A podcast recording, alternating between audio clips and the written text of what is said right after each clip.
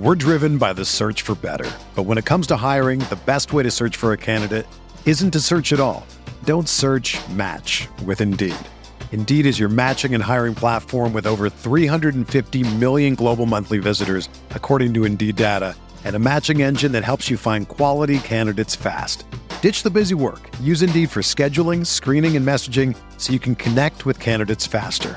Leveraging over 140 million qualifications and preferences every day, Indeed's matching engine is constantly learning from your preferences, so the more you use Indeed, the better it gets. Join more than 3.5 million businesses worldwide that use Indeed to hire great talent fast. And listeners of this show will get a $75 sponsored job credit to get your jobs more visibility at Indeed.com slash BlueWire. Just go to Indeed.com slash BlueWire right now and support our show by saying that you heard about Indeed on this podcast. That's Indeed.com slash BlueWire. Terms and conditions apply. Need to hire? You need Indeed. This podcast episode is brought to you by Coors Light. These days, everything is go, go, go. It's nonstop hustle all the time. Work, friends, family expect you to be on 24 7. Well, sometimes you just need to reach for a Coors Light because it's made to chill. Coors Light is cold lagered, cold filtered, and cold packaged. It's as crisp and refreshing as the Colorado Rockies. It is literally made to chill. Coors Light is the one I choose when I need to unwind. So when you want to hit reset, reach for the beer that's made to chill. Get Coors Light in the new look delivered straight to your door with Drizly or Instacart. Celebrate responsibly. Coors Brewing Company, Golden, Colorado. Arteta! What a strike!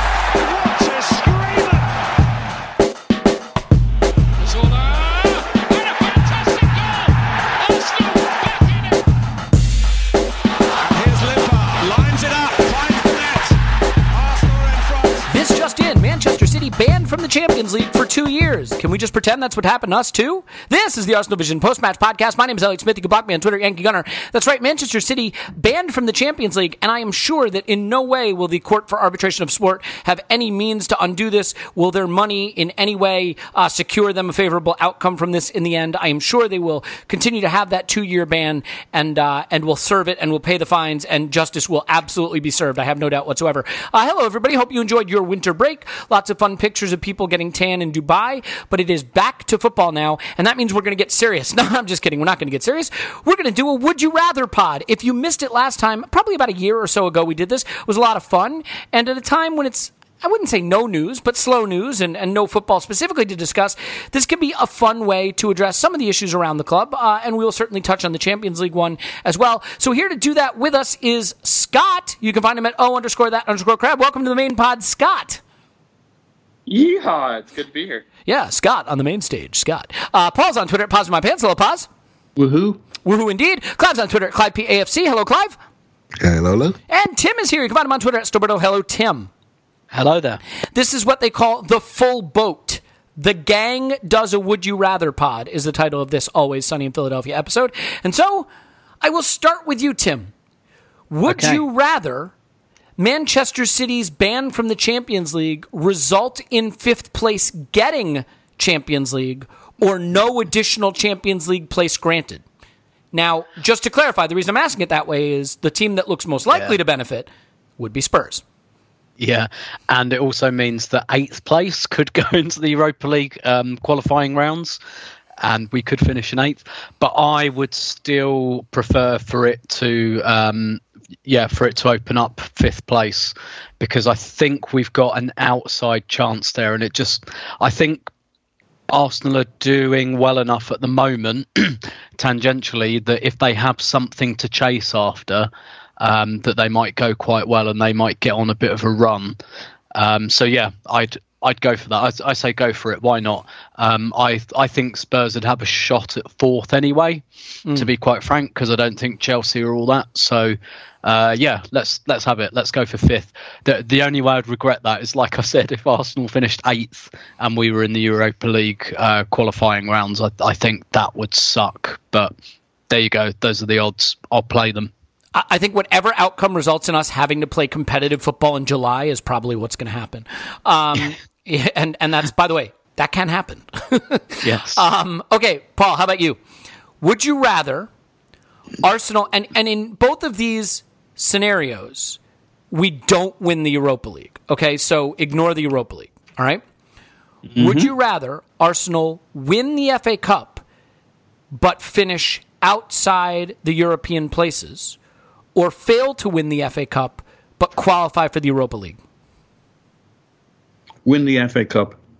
Um, and my, uh, I mean, winning the FA Cup would be, uh, could be the, a thing that sets us. We've ha- we've had this conversation before, but it does set um, Arteta and this this squad up for uh, building belief, etc. And it gets unites the fans, etc. And I, I think that's all been true. It's been in, true in the past. It just hasn't been enough. Um, whereas you know just getting into the Europa League and having another slog through, um, I'd almost prefer that. Uh, as somebody wrote during the week, that Arteta had the the squad, the team to himself during the week, so that he can really build something next year, and that's a risk.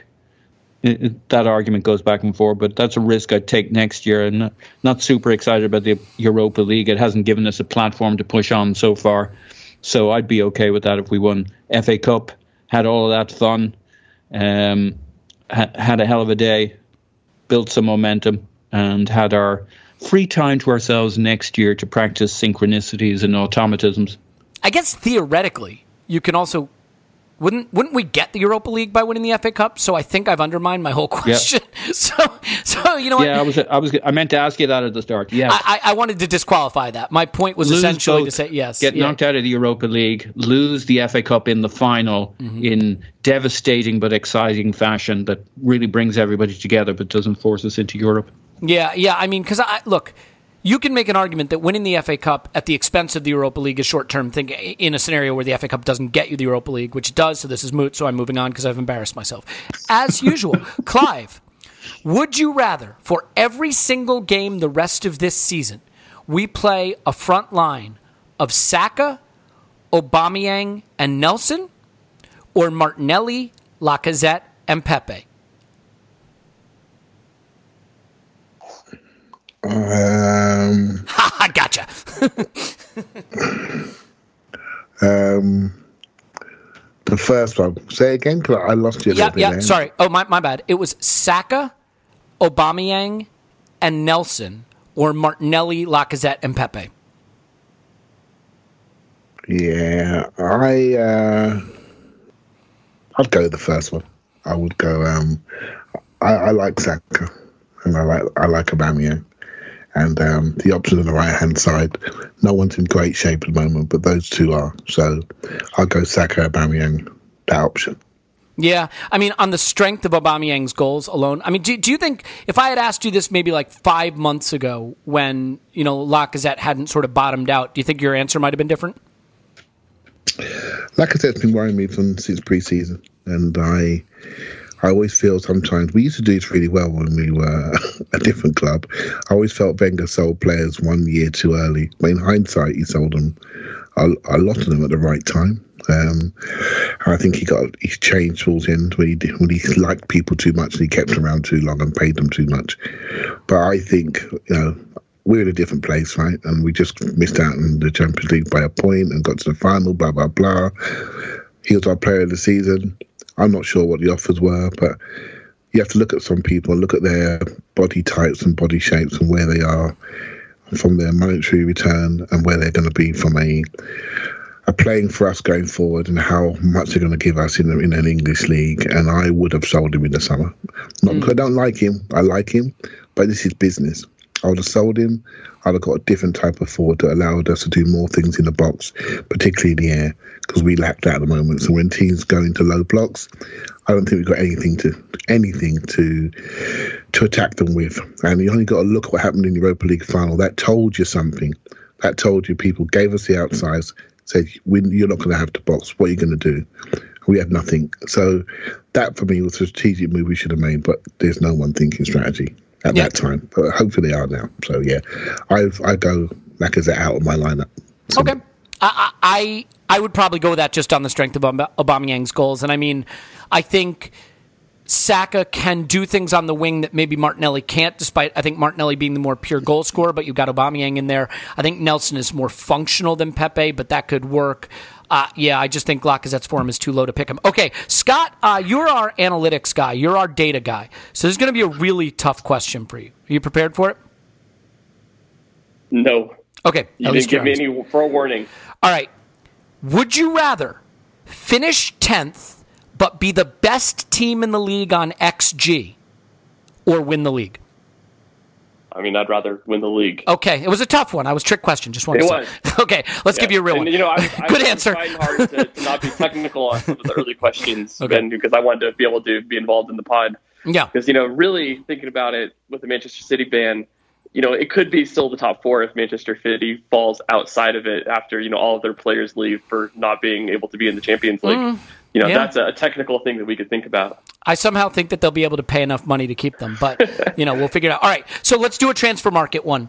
Would you rather sell Aubameyang this summer if all you could get for him is forty million, or sign him to a three-year deal on one hundred and eighty grand a week? Those are your only two options. I I would sign him for three years at 180. That seems to be a bargain. You're going to lose him for free, though, right? And you're then going to have to solve the center forward problem with you know no resources, but you do have three years into his one would assume declining period, right? Yeah, and I think that's still a fairly reasonable wage for his skill. I don't imagine him to to have a massive fall off, um, and I don't think 40 million really gets you a ton um, in the market to replace him. So I think I would rather have the player at a reasonable wage over not having the player and not really having enough money to replace him. Okay. Um, yeah. Uh, look, you're you don't have to convince me to keep Aubameyang.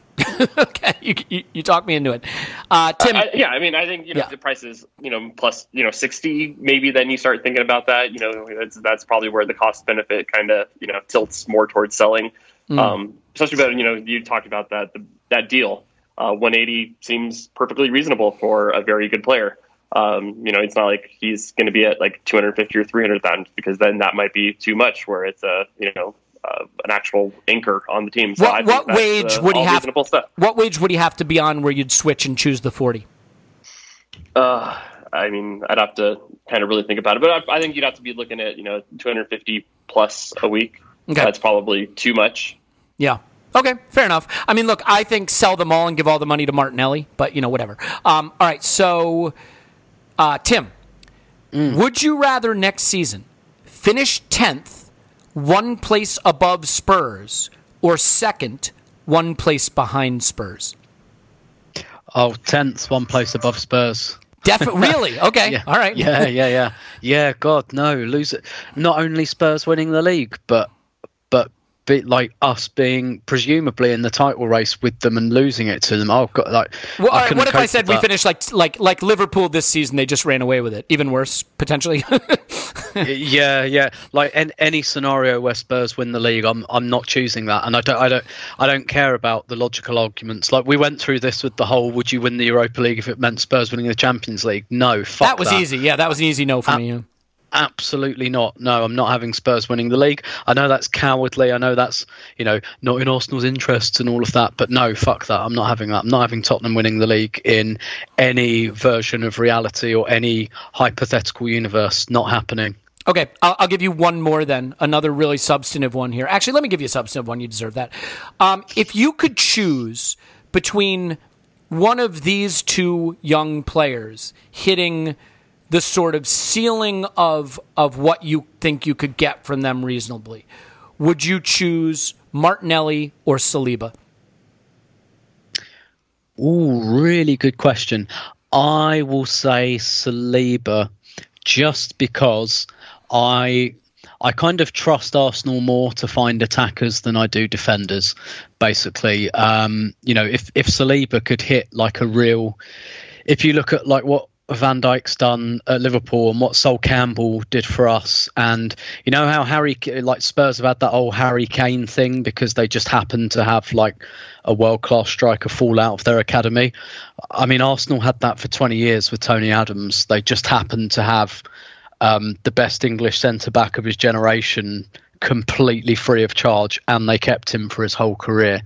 Um, and you know, if if Saliba could hit that kind of that kind of ceiling, you know, I I'm I'm kind of happy enough that Arsenal could get some good attackers. I don't see us getting like a generational defender anytime soon. And when I look at some of the defenders we're buying at the moment, they're kind of they're all in the good but not great category potentially. Um, yeah, I'd go with Saliba because I think that would sort us out for 10 years or so, uh, maybe more. Martinelli, if he hits the kind of ceiling that we think he could hit, he'll probably go to Real Madrid or Barcelona mm, in a hmm. few years anyway. Point. Whereas I think maybe we've got a slightly better chance of holding on to a centre half for a bit longer. Mm, yeah, I mean, it's tough, right? Because if I think we all have in the heads that Martinelli's ceiling is like Kun Aguero, that it's that it's best player in Premier League, maybe one of the best strikers of Premier League has seen. And I realize that's fanciful, but that's that's the scenario I set up. I don't know that you can decide not to take that because I still think, and this just shows my bias, Tim. I still think that defense can be solved with system, but goals can't. Yeah, yeah. You know. Yeah, yeah. So, but but I do see your point. I mean, if you get a Virgil Van Dijk from Saliba that's a game changer. It really is. And it lets you build a system that is more attacking because you don't have to protect a weak backline like Arteta's doing now. So I, I see your point. Um, all right, Paul, this is a tricky one, okay? And mm-hmm. it it requires you to think in a self interested way. But, you know, I feel comfortable that you can do that. Would you rather have Unai Emery back as coach for another three years or have diarrhea for six months? Um, you die from diarrhea for six. No, months. no, no. You could live through it. You could live through. I it. lived. I lived through it. Whereas I'm not sure I could live. Yeah, I'm not sure you lived through the Emery. Yeah, I don't know. uh, but it is an excuse to go on a rant about that. Unai, would he just maybe, shut maybe up? The thing is, you have to live through three years of Unai Emery. You don't, you don't get a choice. No, se- no seppuku. Yeah. yeah. Uh, yeah. So that's an easy one. Jesus, he's done himself no favors this week, has he? You're taking the diarrhea. Yeah. Oh, yeah. By the way, can that be the quote? Like that when when people say, "What's the Arsenal Vision post match podcast about?" Just be like, "They're taking the diarrhea." That can be that can be our quote. Um, okay. Well, now I got a serious one for you. Would you rather keep Pepe through the remainder of his contract mm-hmm. and lose him for free, or sell him this summer for thirty million pounds?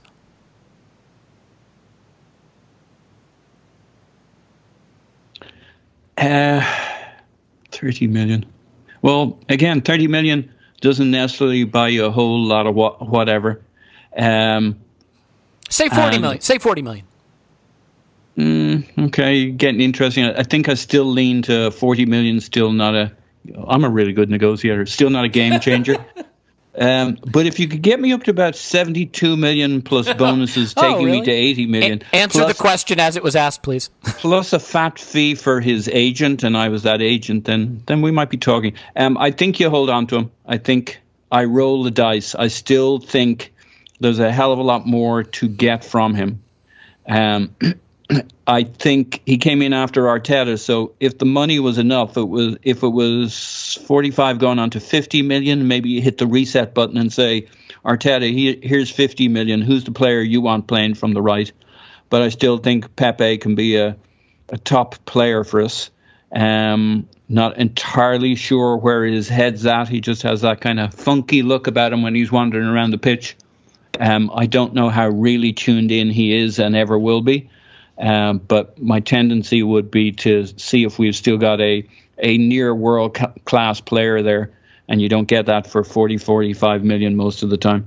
Mm, yeah, I mean, I, I, know I lose him for, for zero at the end of it, but if we got him on what five years or something like that, then that gives us an exciting four years ahead if he's the business. Yeah, I mean, it's a gamble on his quality, right? If you think he's a yeah. bust, if you're of that mindset, then you just mm-hmm. sell him and move on because keeping him to the end of his contract also means you got to try to integrate him. You got to try to use him, right? So that's the opportunity cost. If you think he's a bust, I don't. I'd keep him because I, I still think there's a superstar in there. But it is tricky, right? Because keeping him means giving Nelson less playing time or not going out and getting another right winger. And if you think he's not going to make it, these are the decisions you have to make early, not late, as we saw with our erstwhile manager. Um, yeah, and I, I think the only other quick factor is whether he's a fit for how Arteta wants to play. Does does Arteta want outside wingers or do you want does he want inverted wingers? Yeah. And does Pepe is Pepe good at, at adapting to different schemes? And we don't really know that yet. Only the manager Yep. would know that. But that could be another reason to pull the plug. Yeah, agreed. Um, okay, Clive. This Go. one's near and dear to your heart. Would you rather this summer sell Saka for forty million or Gwen for fifty million? Uh, Guendouzi for fifty million. Here, I here. think I think I like him. He's a good player, but I think um, I think that player can be found quite easily, and I still worry about a lack of speed. Give me a a chunky speedster that's got a heart that shoots, that tackles, that works, that crosses like a dream. Um, give me Saka all day long. And by the way, I say that as he could be about to be sold. I say that thinking we sometimes we have to remember. Um, I didn't really realise this when we talk about these young players, but a lot of them are born, you know, born in London, local local lads, right? and I think those ones are Easier to hold on to. really, really no, they're really precious. They're really precious because they mean something to people that go to the games. You know, I know, I know it's not about everyone that goes to games. Not about just them, but it is nice when you see somebody that lives not too far away from you. That's um, you know on the on the pitch, right? So I think it's good. So yeah, that's a that's a big thing, and it's a big thing for the academy as well because it it sets an example. Say, look, this is what you can do, and it's good for the whole club, top to bottom. So yep, I'll keep Saka all day long. Yeah. Okay. I, I, let me ask you a question. What if it's the same money, whatever that money is? Still keeping Saka over Gwen for the same money? Yeah, absolutely. I, I like Guendouzi, but you know, some of the players that will what we're asking him to do is um is different. I mean, maybe in a different system we could see a different player. I think if he was, you know, one up in a two in a two layered midfield, but that that layer isn't there at the moment. He's one of he's behind the ball, and um, if we do go to the V, it's a slightly different scenario where you have one one one in and two ahead, and you have you got a nice little armchair for the midfield, and then they've got a lot of responsibility to drive and lead and and show personality. Then you think, okay, you're a different asset in this role. I think he's uh, he shows bravery receiving the ball when between centre halves and helping build play, and showing a little bit of. Um, you know, Robbie Savage type anger to get people wound up, etc. But um, but yeah, to me, that's that's replaceable. Whereas I I just favour um, Saka. But you know me, you guys know me. I always favour speed, you know, drive, penetration, devastation. I like that. that hey, I that's the favor sort I penetration like. too, man. It's it's no big deal. Look, um, I will say, Yeah, you know, it we, took we me a while. It took me a while to like Cesc Fabregas. I tell you now, it took me a long time to like him. that's the And worst thing you've ever said on this podcast. no, you, you got to be honest and true, right? You got to Yeah. be honest and true. It took me a while to like him because I, I thought he was a bit metronomic, you know, give me Vieira all day long. But then you see a different side of him as, as he developed behind the ball into a 10. Then you see that football's also about what sort of personality you bring and how you influence a game. I thought his influence was huge. So different players, different people have different preferences, right? Um, I got one one more for you, super quick, Clive. Would you rather be on every single Arsenal Vision post match podcast episode, or on the Arscast once every six weeks? That's, uh, In case you missed it, uh, Clive, Clive was on the Arscast this week and quite excellent, I must say. I enjoy I, I enjoy talking to Andrew. It's very very easy, but, but um, but the Arsenal Vision is my home. Okay, okay, thank you. I, I I assume that talking to me just as easy, just as easy, just as enjoyable. Uh, I'm not going to let you answer that. Uh, I believe I'm on the Scott. Is that right? Yeah, because I'm not used to wrangling this going many people. order, yes. Yeah, yeah, yeah, yeah. Okay, Scott. Next season, if I told you one of these two things, you wouldn't know anything about the other. If I told you we w- would score 100 goals or concede 20, which would you would you rather score 100 goals or concede 20? You know what? I just just looked up kind of the, the stats on this, and uh, conceding less has a, a higher impact on you know points you know actually accumulated. So I think I'm going to take the 20 goals um, conceded. Which do you think would be the more enjoyable season to watch? Um, I mean, I think the most enjoyable season is the one where the team wins. What if in that 20 goal season we scored 50? Plus 30 goal difference. I mean, that's that's that's much better than what we've been the last you know Well, what, what, seasons, what do we what do we concede on average in a season? Fifty goals, forty five goals, or the last couple seasons, forty five goals, something like that. Um, I think yeah, about a, a goal and a half or so. So yeah, I think we're yeah, about about fifty. So if you scored, I mean, if you yeah, scored that's- hundred, you're looking at a plus big fifty goal difference. difference. So yeah, it's fair. Um, Can Okay. I uh, can I Yeah. point to the case of 1998-99 here, please do. um, where Arsenal conceded 19 goals, I think, um, and Manchester United conceded 39. So they conceded 20 more goals than Arsenal, but they scored 21 more goals than Arsenal and won the league by one point. Scott, So they had a one better goal difference and one more point. point, and that the summer before Arsenal um, were about to sign Patrick Kluivert and didn't because uh, they balked at the wages, and then they proceeded to lose the league by one point because Manchester United scored 21 more goals than Arsenal. S- Scott, did did Tim just? I, I don't know if this is what the kids call, it, but did he just dunk on you? Is that what just happened there? I don't I don't know. Just It's, just it's, from a it's a one season example. It's a one season enough. example. I, I mean, I think if you look, you know, historically, Here we go. conceding less would be great. Yeah, but but I mean, is that what you would choose? I mean, based on what you've looked at, I know you did look at the data, which is why I kind of leaned into giving you this one. That is the one that traditionally would be more of a uh, predictor of, of finishing higher up the table, right? Well, so it depends on where you start at. So when you're down at the, the lower, you know, part of the table, scoring is more important. Um, you know, because you can turn um, draws into wins and you can turn losses into draws. Um, when you are at the top of the table, um, you will have a better chance of, you know, when you give up less goals, you turn more draws into wins. So that is kind of the idea. So you're already scoring goals. So if you stop the other team from scoring, you will continue to score goals is the idea, as long as you know you don't make too big of a trade off. Um, so that's kind of the idea. So I, I I love you know free flowing football, and that's why I liked Arsenal. So I it, it really pains me to say I, I don't want to go see 100 goals because that would be so exciting. But you know if that goes with conceding 70 at the same time, I don't know if I would take that.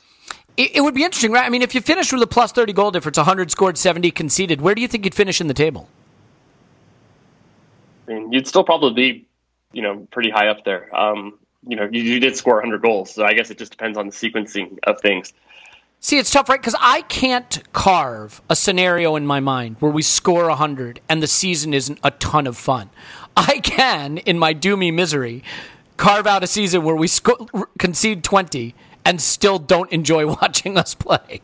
So I, I don't know. Maybe that's just how I'm wired. But I get your point statistically that one one is a greater predictor than the other. Uh, Tim, I'm going to ask you one that probably has been asked before, and then I'll, I'll give you another one after it. But I'm so hung up on this point that I'm just going to continue to beat away at it for years and years to come. Would you rather we did everything the way we did, or we never signed Ozil and instead re-signed Cesc the following summer when he was available? Yeah, we've done this one before. I was so. Hang on, this was 2013, right? Um, when we signed Ozil. Yeah, so was it one summer later or two summers later that he went to Chelsea? Cesc went to It Chelsea. was one summer Yeah. later. So the So season we got Ozil, we'd have no one. We'd have, you know, had to make Yeah. do, and then we would have gotten Cesc the next summer. I, I still would have gone with the Ozil signing because I think we really needed that at the time. And I think in 2014 we had Cazorla, we had Wilshere fit at the time that summer. We had Ramsey and we had Ozil. Um, and if you remember, we were pl- we were like playing Wilshere on the left wing and sometimes Ozil on the left wing because we had too many players in that position. And I, I'm not sure adding Fabregas to it would have been would have been great for us tactically. I, I also think you know Fabregas is just a guy you've got to build the team around, um, and that means you've got to put a couple of destroyers either side in in midfield. I- I think if you and you could look, you could argue that this is worth it, but I think if you buy Fabregas in 2014, you probably have to get rid of Cazorla. Um, you definitely have to get rid of Wilshere, which you know in hindsight would have been the right thing to do and you probably have to buy a, like a, at least one really good kind of defensive midfielder um, as well, which again you could you could argue would have been beneficial anyway. I, I think it would have been a lot more work Um, so I yeah, I think I'd have gone with the Özil signing just because we got we got a couple of FA Cups off the back of it, um, and actually we were in the top four fairly comfortably in those seasons. I think uh, that fell apart for other reasons in subsequent years, not really connected to Özil um, or a lack of Fabregas. a good, an interesting answer, as I would expect from you. Now we'll see what Paul has. Uh, Paul, would you rather Eduardo never got injured or Diaby never got injured? Uh, well, Eduardo was at a critical time for us. Uh, it, it- Diaby, I loved uh, as a, a player and what he could have been for us and what he was at times. But uh, Eduardo, I mean, that that uh, tore a hole in that uh, 07 08 season, wasn't it? And we were we were humming, we were rocking, everything was going, um, and we looked like we were well on track to uh, to win uh, the league that season. And what would that have meant going forward? And what would that have meant for Arsene Wenger and his his ambition uh, to keep that going in future years? So I think it would Eduardo would have been a game changer beyond himself as a player within the club. Uh, beyond that season and the history of the club and, and Arsene Wenger's history with us, he m- might have gone away from a uh, making do with what he has, managing a good club, and maintained his ambitions to be uh, to to go neck and neck and get ahead of Sir Alex Ferguson from there on in. You know, it's tough, right? Because if Diaby never got hurt, there is the potential that he becomes sort of a unicorn type player, right? One that could lift the club to, and a lot of that speculation. I don't think Diaby, as Tim has pointed out many times, was ever quite as good as we like to remember him in his at his best moments. So it's questionable what he would have become. But to your point, like if Eduardo never gets injured, I really do think we win a title in 07 08, and that team deserved it. And the whole trajectory of the club, I think, changes there. So, yeah, fair question, and and one that you have answered well. So I agree with you. Um, and not, not to mention that we would have had. Uh, he was a special player. I mean, his career was lost Yeah. just just as much as Diaby's was. It's just he wasn't with the club, so we didn't notice it as much. Um, you know, another Yeah. injury, by the way, that during that period that I, I think is underrated is Rosicky. Rosicky arrived to us at a moment where his stock was super high. He had just had a really eye-catching World Cup. He was a good player. He missed what 18 months with muscular injuries, something like that. So he's another player that I know divides opinion. But had he not had those injury problems, I sort of wonder what would have happened to him. A lot of what ifs with injuries for us, whether it's Wilshere, Cazorla, Rosicky, Diaby, Eduardo, just way too many. Ramsey, I guess, at some level. All right, Clive. Would you rather finish top four this season and win no silverware, so fourth, or win the Europa League and the FA Cup? Now you know what? That's that's too loaded. Just the Europa League. Would you rather finish fourth or win the Europa League? I, go for win the Europa League um, because we get the same outcome, and I get a massive drink on the back of winning a cup final in Europe. Oh, you're right? going to get a massive drink regardless. Come on, man. What are we talking about here? I'm currently drinking, so cheers to that. what's that? What's that? Mine, right? So like, the thing is, you know, I always say this, and you almost know I'm going to say. Our record in Europe for the club that we are is absolutely disgraceful. It really is. We just haven't done anything, and um, and so anything we can do in Europe, I take that all day long. You know, just you know, I just I did happen to be in the ground when we won our last European trophy, and um, I never thought then that that would be the last European trophy that we won. You know, so um, it's just it's just ridiculous what we've what we what we've done. So I think I take that all day long. If you want to, you know, if you want to grow the club, you know, we have to go into Europe. I'm afraid and do something and and not just be there for monetary reasons to help pay off a, a stadium debt because our interest rates are too high. That's what it felt like. You know, we just had to be there for many of the the great achievements that Wenger got us into that for of 16, 17 years on the trot. I think it just felt like it, it was a necessity financially. We, I don't think we quite looked at the sporting achievement hard enough. I know I didn't. I took it for granted, and now we're out of it. Um, I think quite that was a massive sporting achievement, and, and I think financial achievement took over my sort of mindset and, and many others, I presume. So I think anything to get back into that competition and respect it properly, I think is what we need to do as an ambition for the club. I think a sustainable Champions League club rather than one that just creaks in for four or five years and then tries to creep creep in the next day, you know, the next year, sorry. I think that's what we were. We were always looking at fourth. We used to be first or second, and it went third or fourth, and eventually the gamble didn't pay off. So I'd love to get back to the stage where we're in, then we stay in in a sustainable way. Mm, yeah, you know the one thing I would say, Clive. This seems like a very easy question, but to finish fourth this season, we probably have to be on a 90 point pace 90 90 the rest of the season that is such an electrifying pace were we to do that what it would say about Arteta and the development under Arteta and what we could achieve next season, I think would arguably be more impactful if you follow me. Like if we go on a 90 Yeah. point pace run the rest of the season, you're going to say, holy shit, Art- Arteta solved this. We're good. We're a good team. If we kind of peter out in the league and manage to win the Europa League, yes, we'd raise a trophy, and I'm not diminishing the importance of that. And yes, we'd still be in the Champions League. But is it possible that we come away from the season not as convinced as if we went on a 90 point pace run the rest of the season? Does that make sense? That that kind of analysis of might- it? It's a it's great analysis, and I think know, I, these really are the questions that I find quite painful. But this one really isn't a painful question because the way you set that scenario up, it, I, I would could easily do that as well. Do you see what I mm, mean? It's yeah. like it's not really a painful choice because the outcome is what we're really all about. Really, And I think how you get there is is in, is important. But the outcome for me in this case is slightly more important. But I take your point. It's well, well said. Well, Well, made. you're choosing between two types of success. So the question is, you know, uh, would you choose the success that fills up the trophy cabinet, or would you choose the success that may have more implications long term for the trajectory of the club? That's a really tricky question, uh, which is why we are doing this. Can I give you another scenario? Yeah, Can please. I give you another Yeah. scenario that um that uh, we go to Europa League final and, and and we play Manchester United in Europa League final and beat them like three two something like that. That Hmm. that would be that would be something I wouldn't forget. I, wouldn't I would forget. I would say 10 nil, but you know, that's fine. I've, I've heard it both ways.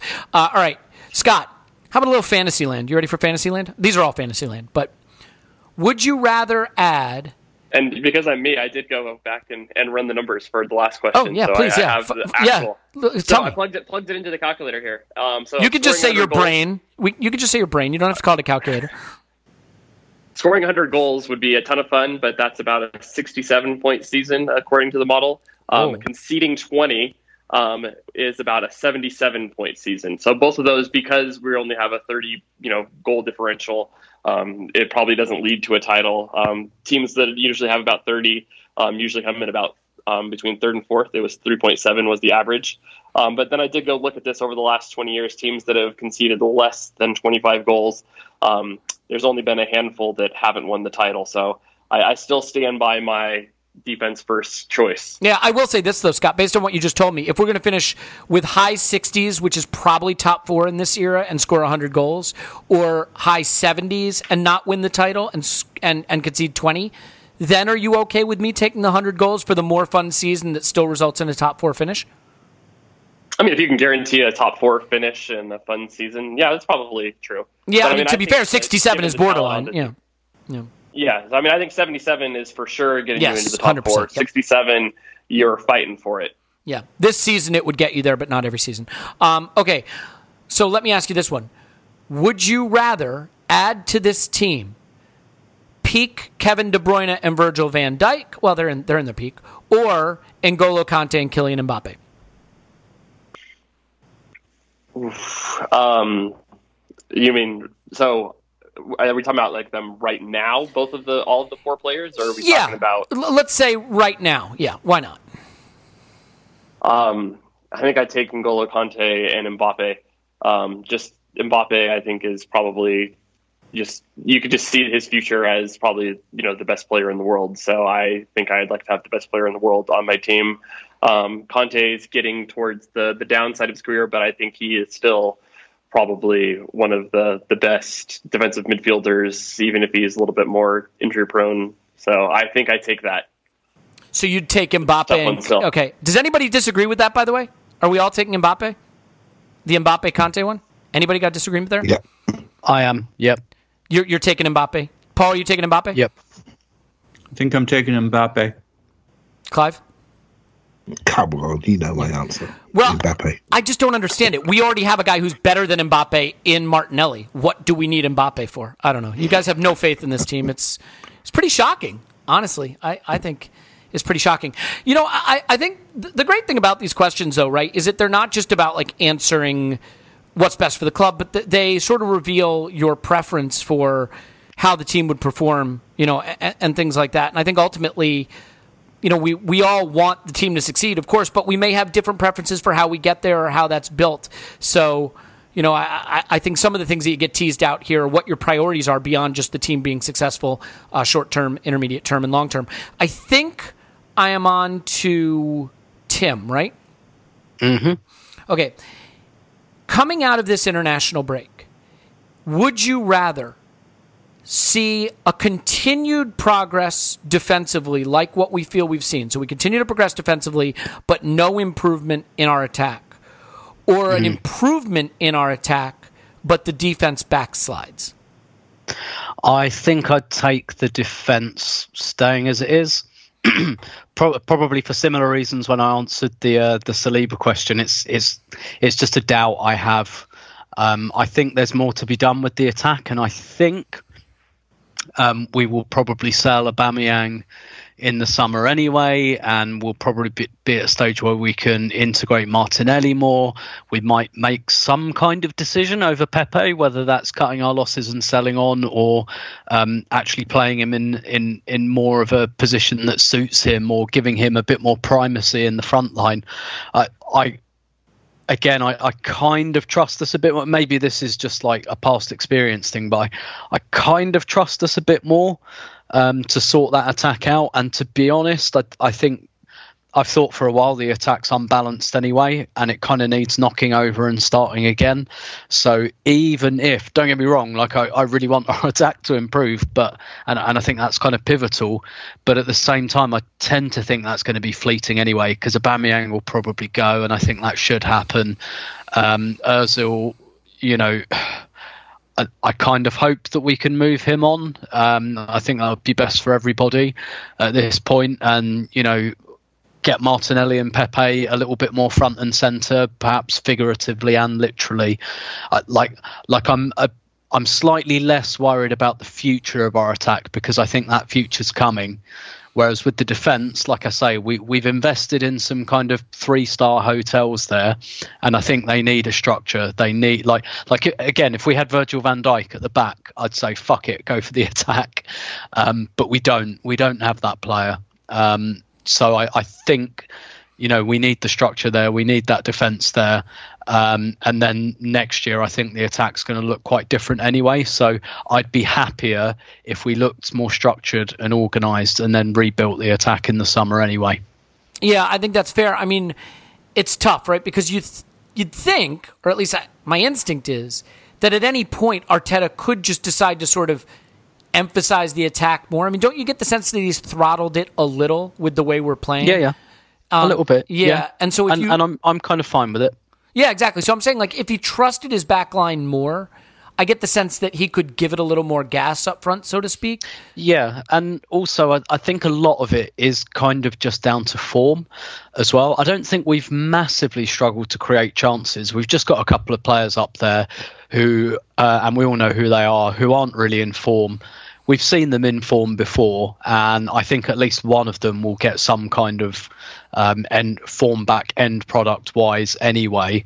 Um, so, like, I, I see the attack for the next few months as a, as a kind of temporary thing anyway, to be honest. And I think it will probably just get better just because a couple of those players might come into a bit more form. Um, so yeah, I'm I'm slightly less concerned about that. I, I just think we've got a lot of six, seven out of ten defenders, and uh, they they need that structure around them. And I, I'd be a lot happier just to see that base stay there, um, and then we can we can address the rest. Because you know we start we've done stuff like we've not replaced Ramsey. Um, you know we we got Ceballos in, but that's a completely different type of player. Um, and you know I th- I think whether it's a Ramsey type, that attacking midfielder has to come in. Um, you know, if we lose Aubameyang, which I think we will, and I think we should sell him anyway, um, then you know you've got to get a striker in. So I, I see that as whereas with like the defenders we bought and Saliba coming, I don't see much more happening to that defence. So I'd be happier if they stayed solid because I think they're the ones we're going to be depending on next season. Mm, yeah, I think that's well said. And and Clive, I want you to know I've got a tricky one coming up for you, so prepare your brain, my friend. Um, yeah, all right, I'm ready. all right. So Paul, uh, I think you, you know th- this is. I don't think you're going to like this one, but these are the ones that you usually sometimes find easy. So you know, I, I just maybe I haven't solved the mystery that is Paul. Um, Guardiola's been saying he could be sacked this season, which I think is funny. City are potentially facing a ban from Europe. Maybe he'll want to move on. He, uh, you know, he usually doesn't stick around for long. Let's say we finish sixth in the league and win no silver there, silverware this season. Would you rather stick with Arteta or hire Pep Guardiola? Uh, well, he'll stay at City. I think he's just he's just shadow boxing well, the let's old. just let's just say he's available. Would you sack Yeah, yeah. Arteta after finishing sixth with no silverware to hire Pep, or would you stick with uh, Arteta? Uh, no, I wouldn't want. I, I don't think Pep's a fit for us at all. Um, maybe if he goes off into the wilderness, forty days, forty nights, and does some soul searching and, and changes kind of his personality type. But man, he'd tear us a new one as a as a manager, as a coach. Which I'm sure lots of people are saying that's exactly what we need. But you don't actually want your your club in pieces. I'm not saying he's he's done that at other clubs. I just mean he, um, he he's suited to a club. I'm not even talking about budget. I'm just talking about in terms of where they are in their their progression that has a level of talent we don't have, um, and a level of resources and resourcefulness that we're not there yet. I'd like us to be. I'd like us to be a good fit for for Pep, but we're just not. I I, I believe Arteta has a huge ceiling and is a really good fit for where we are at the moment. I hope he has the kind of ambition that every season he wants us to be significantly better than where we are. But I mean, we'd uh, Guardiola do his bloody nut in at Arsenal in terms of where we're at and what we can provide him to go forward. I just don't think it's a good fit, and I. Um, you know, just as I should not be married to Gisele Bündchen um, because I couldn't live with that rock and roll lifestyle, I think we need to accept we should not be married to Pep Guardiola right now. So, Yeah, and and to be fair, I also agree you should not be married to Gisele Bündchen. Uh, someone sounded like they wanted to jump in there. Did someone want to I jump just, in there? Yeah. yeah, I just wanted to say after Wenger, even Emery and Arteta, I, I can't have a board manager. I'm afraid. Really? Really? Yeah, I mean, yeah, ca- can't be done. would you say those that? three Would you say that? Would you say that Pep's bald head is less desirable than the hair Emery had? Um, I mean, if you had to go out in public Probably looking like one of those two, which two would you want to look like? I've, that that's not a, a, a would you rather question that we had lined up for the podcast originally. That's that's that's a really good one. I, I think I'd take the the graceful baldness, Yeah. uh, not least because that's probably the direction I'm heading anyway. Yeah, I mean, God bless the hirsute members of this podcast, but we, we love all hairstyles and, and hair amounts and volumes and whatnot uh, on this pod, except the Emery hairstyle. All right, Clive, here you go. Um, by the way, do you, do you have a thought on whether you'd rather a bald or hirsute manager? Um, I like Arteta a lot. Okay, I, I, cool. I think he's top class. Okay. Uh, so, assuming we finish, you know, roughly, let's say, a Europa League place in the league and we don't win the Europa League, would you rather Arsenal win the FA Cup and Liverpool finish undefeated this season, invincible? Or we win nothing, but Liverpool's only loss this season comes at the Emirates in April? Are Arsenal in the Europa League anyway? No, no, no. So we we are in scenario one. The only thing we're winning is the FA Cup, and Liverpool are going invincible. In scenario two, we ain't Yeah. winning shit, but Liverpool's only loss of the season is at the Emirates. Hmm. Hmm. I think, I think I would go with Arsenal beating Liverpool at the Emirates, and because I think it's a special thing that we've done, but maybe it's not so special in the way football is changing. But I like to think it's special going through the league undefeated. But uh, we can't deny Liverpool's team is fantastic and statistically the best team there's ever been. But I still would think that day at the Emirates, if we beat them, would be as big as any FA Cup, FA Cup final because that be it will just be it will just be one of those days where you basically sprint into the pub afterwards with, with your head exploding. It will be just brilliant. And um, and so sometimes we go to FA Cup final, you're away from your stadium. It's great. It's a great day, but you're in different places and you'll disperse into different type pubs on the way back.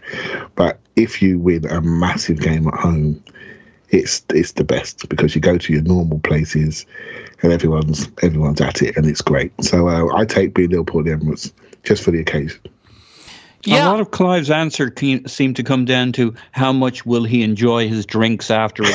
Yeah. It's very important. Right? Don't the deny before, that, yeah. the game, and the after. Your best days, I'm sure Tim will tell you this, right? Your best days, all three of them have to be you know, they have to be in sync. You know, if you have a great pre-match and a great match and a great post-match, then it's a great day, right? It's Mm. a great day. And and you know the interesting thing is, look, we we have won the FA Cup more than anybody else uh, in history.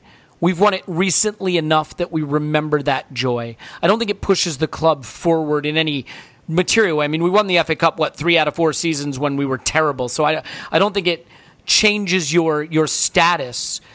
Being the only invincible team means something, and denying it to Liverpool would be a modicum of joy in a, in a sea of smugness that is going to be washing over us towards the end of the season. So, yeah, I think I'd take that, actually. Um, but I can understand if you disagree. So, Scott, would you rather win two of the next three Premier Leagues or one of the next three Champions Leagues? Um, I think I'd rather win two of the next three Premier Leagues. Really?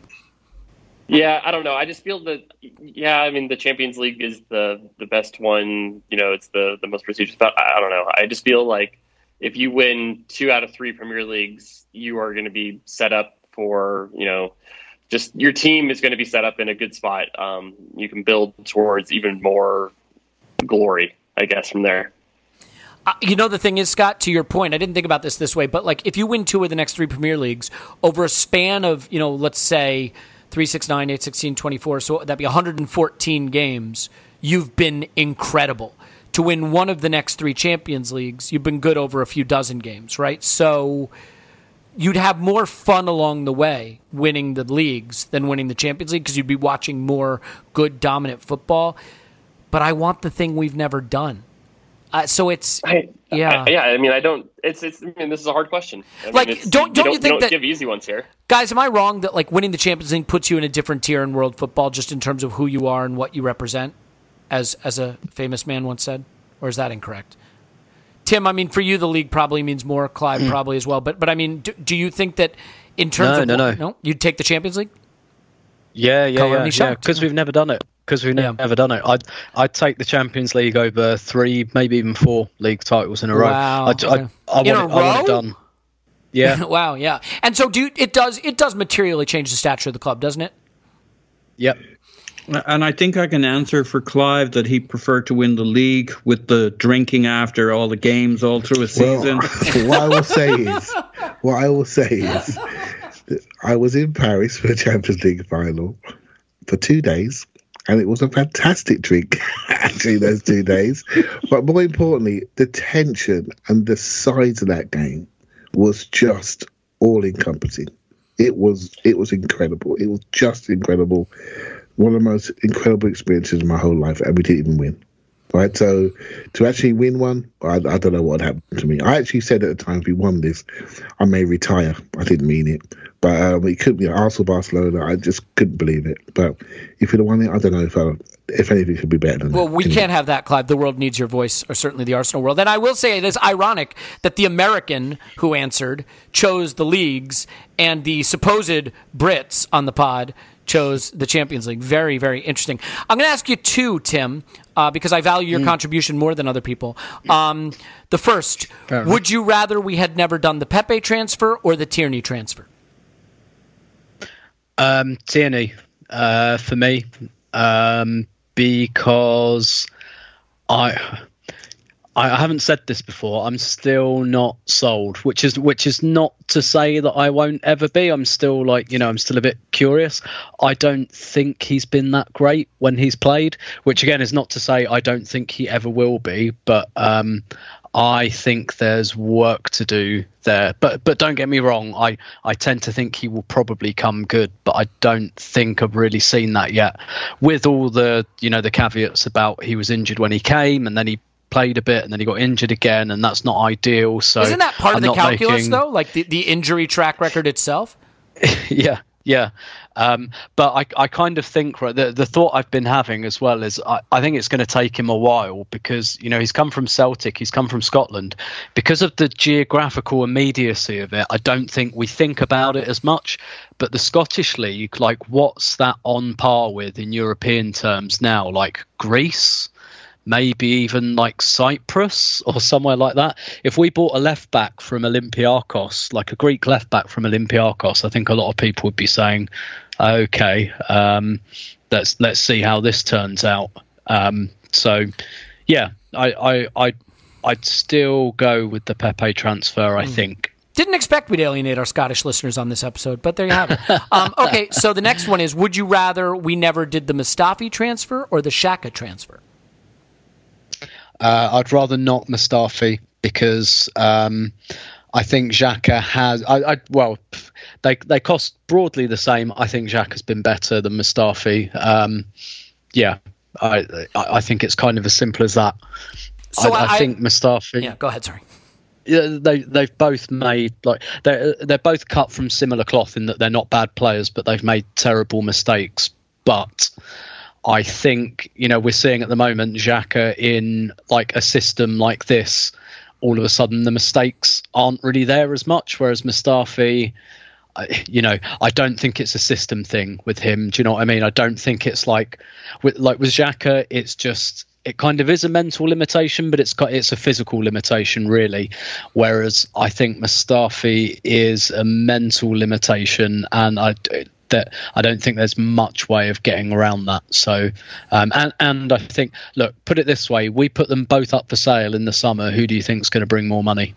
Oh, I mean, it's obviously Xhaka. But you know Yeah. why I slightly disagree Because with he's you? better. Well, yeah. There's no Yeah. look. There's no question Xhaka's better than Mustafi. But here's why I slightly disagree.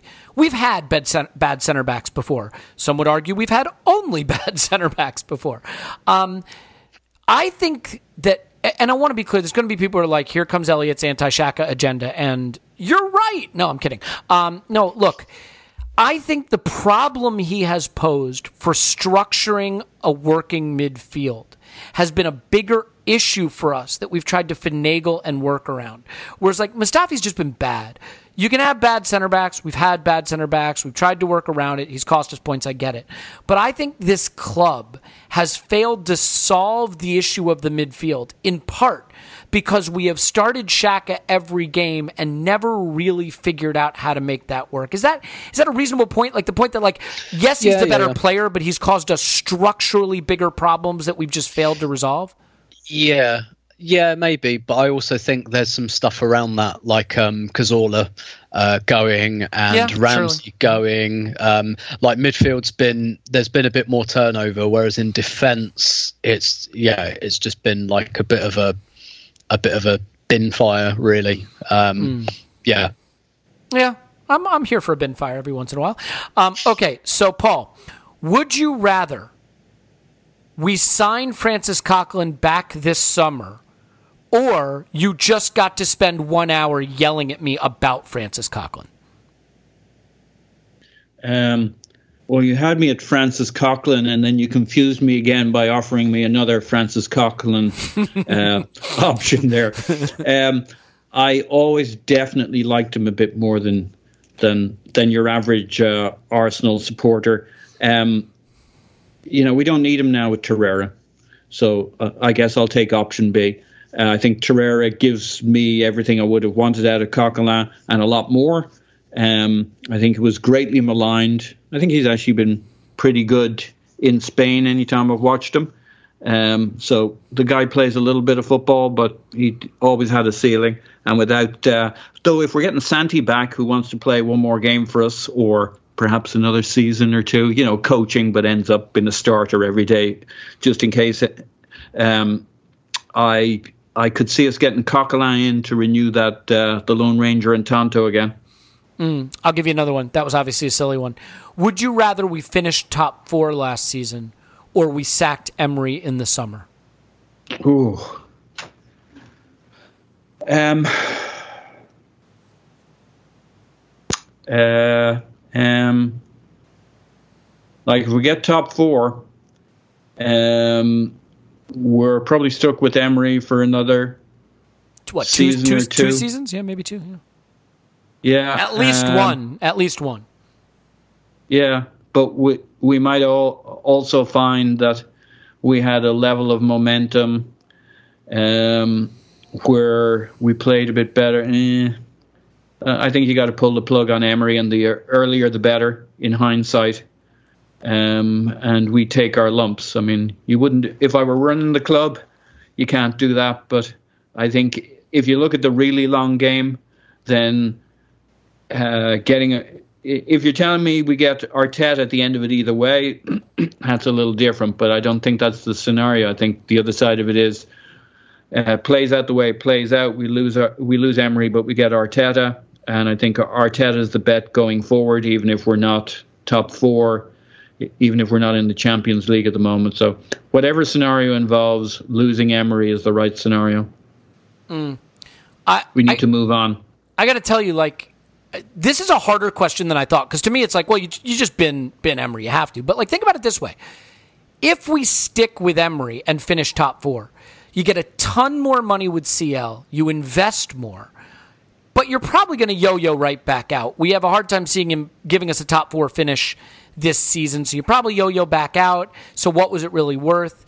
But you know, if you if you do finish top four and keep Emery, also means you probably did at the expense of Spurs. So that's another like pretty positive thing for doing that. Having said that, if you bid him in the summer, you, you maybe do finish top four this season, and you're on a, a better trajectory longer term. So I don't know. I think it's tricky. I'm I'm probably with you though, uh, Paul. I'm I'm going to do whatever gets him out of the club quicker and gets us moving forward. Clive, since we do uh, rewatch pods on the Patreon side of things quite frequently, would you rather rewatch the second half of the Watford game from this season or the second half of the Newcastle game 4 4 at Newcastle? Um, ah, um, what are you doing to me, man? um, flipping hell. Um, that 4 4 Newcastle bothered me a lot.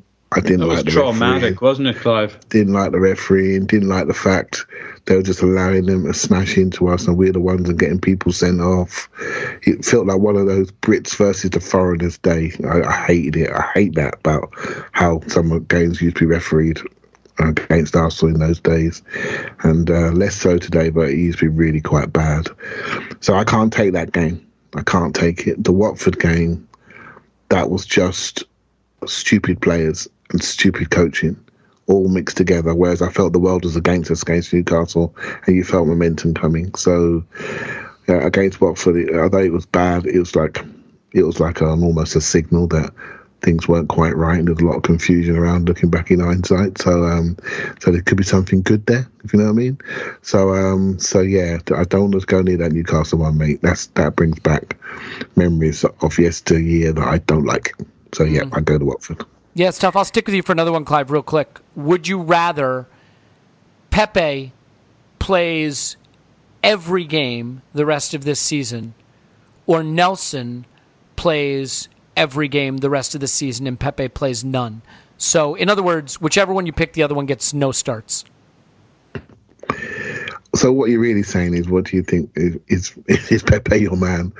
I, I I I find Pepe an intriguing player. I think they're both intriguing players. Well, well first, answer the question, then you can explain why. Yeah, well, Pe- well, Pe- well, Pepe, I, I go Pepe to play because I, I think he's he's got things we haven't seen yet. Whereas uh, with Nelson, I think we I think we know him better, and I actually think potentially we're not reading him right. Um, I seem to be the only one that thinks this. I think we're leaning into the wrong side of his game. I think we need to be leaning into a far more of a rather than a, a, a final flourisher. I think we need to look at him as a a build-up player, almost like a Mkhitaryan type player, uh, someone slightly deeper that can work hard both ways and lean into his, his Britishness and his intensity in the press and, and his ability to receive on a half turn and carry and then pass to somebody else to do the, the actual finishing. That's what I think he's going to end up being. I think, and that's what I would lean into. So I think we're missing him. Whereas Pepe has got the ability to almost sit above the game and, and be the, the lead actor in the game, be the Tom Cruise. And I think he has got Tom Cruise all written all about him if we can get him into the right role. And I think that's really important. So um, again, we're, I think we're misreading him slightly, but I think that's coming, and he needs to do his bit physically and to secure the ball better. Um, but I, I don't see Nelson being a lead actor for Arsenal, whereas I think Pepe can be. Mm. I, I will say this: I think Tom Cruise is a bit too small to play in the Premier League, but you know we'll see. I hear. Okay, you know what, guys? I thought that was fun, and I think that's a good a good place to leave it. Um, you know, at this point, I'm sort of making them up as I go along. I don't know that that's producing any valuable content, so I think we'll leave it there. Clive's on Twitter at Clive PFC. Thanks, Clive. Thank you very much. Paul's on Twitter at Pause My Pants. Thanks, Pause. Woohoo! Scott's on Twitter at O underscore that underscore crab. Thanks, Scott. Thank you. And Tim's on Twitter at Stillberto. Thanks, Tim. My pleasure as always. That was fun. Everybody have fun? I thought that was fun. Yeah. Yeah, we'll do it Yeah, again. yeah. Why not? Tim yeah. was a bit feisty, wasn't he? A bit argumentative, I found. yeah, it's it's it's weird because that that's usually your job. Um, okay, well, you know what? We'll definitely do it again if everybody liked it. If nobody liked it, um, it was Paul's suggestion. I don't know why we did it. In any event, my name's Alex. Uh, Smith. You yeah, what? Yeah. hmm I was gonna say for Valentine's Day, it's been relatively innuendo free. Oh gosh, it's Valentine's Day. We have to do something for that. All right, Clive. Uh, would yeah, you? I'm missing it, by the way. Don't would- worry about it. Yeah, no, no Just- problem. Would you rather uh, a glass of wine with your mates on the podcast or a, a loving evening with your with your spouse, who I understand is decent? Yeah, she is decent, and she's in the other room. Okay, Guess what? go I've see her. go see her.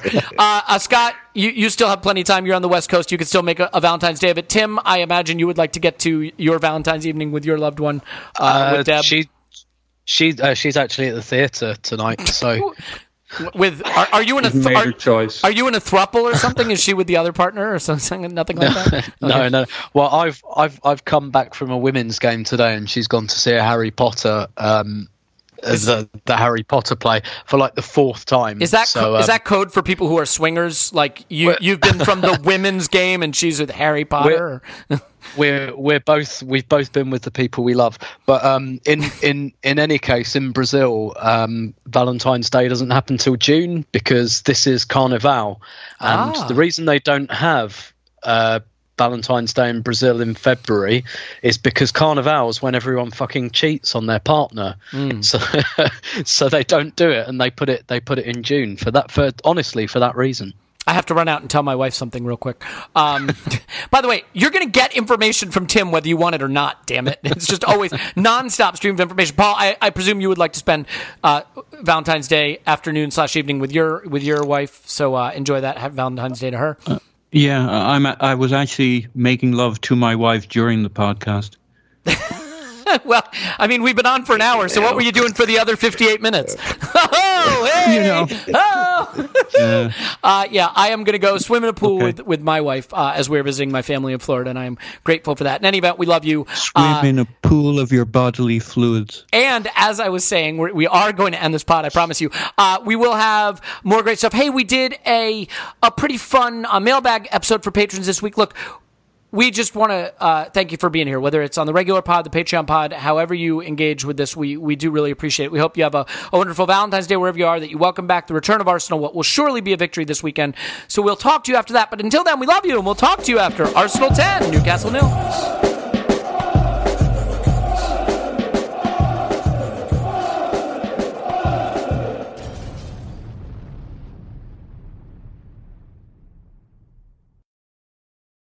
Everyone is talking about magnesium. It's all you hear about. But why? What do we know about magnesium?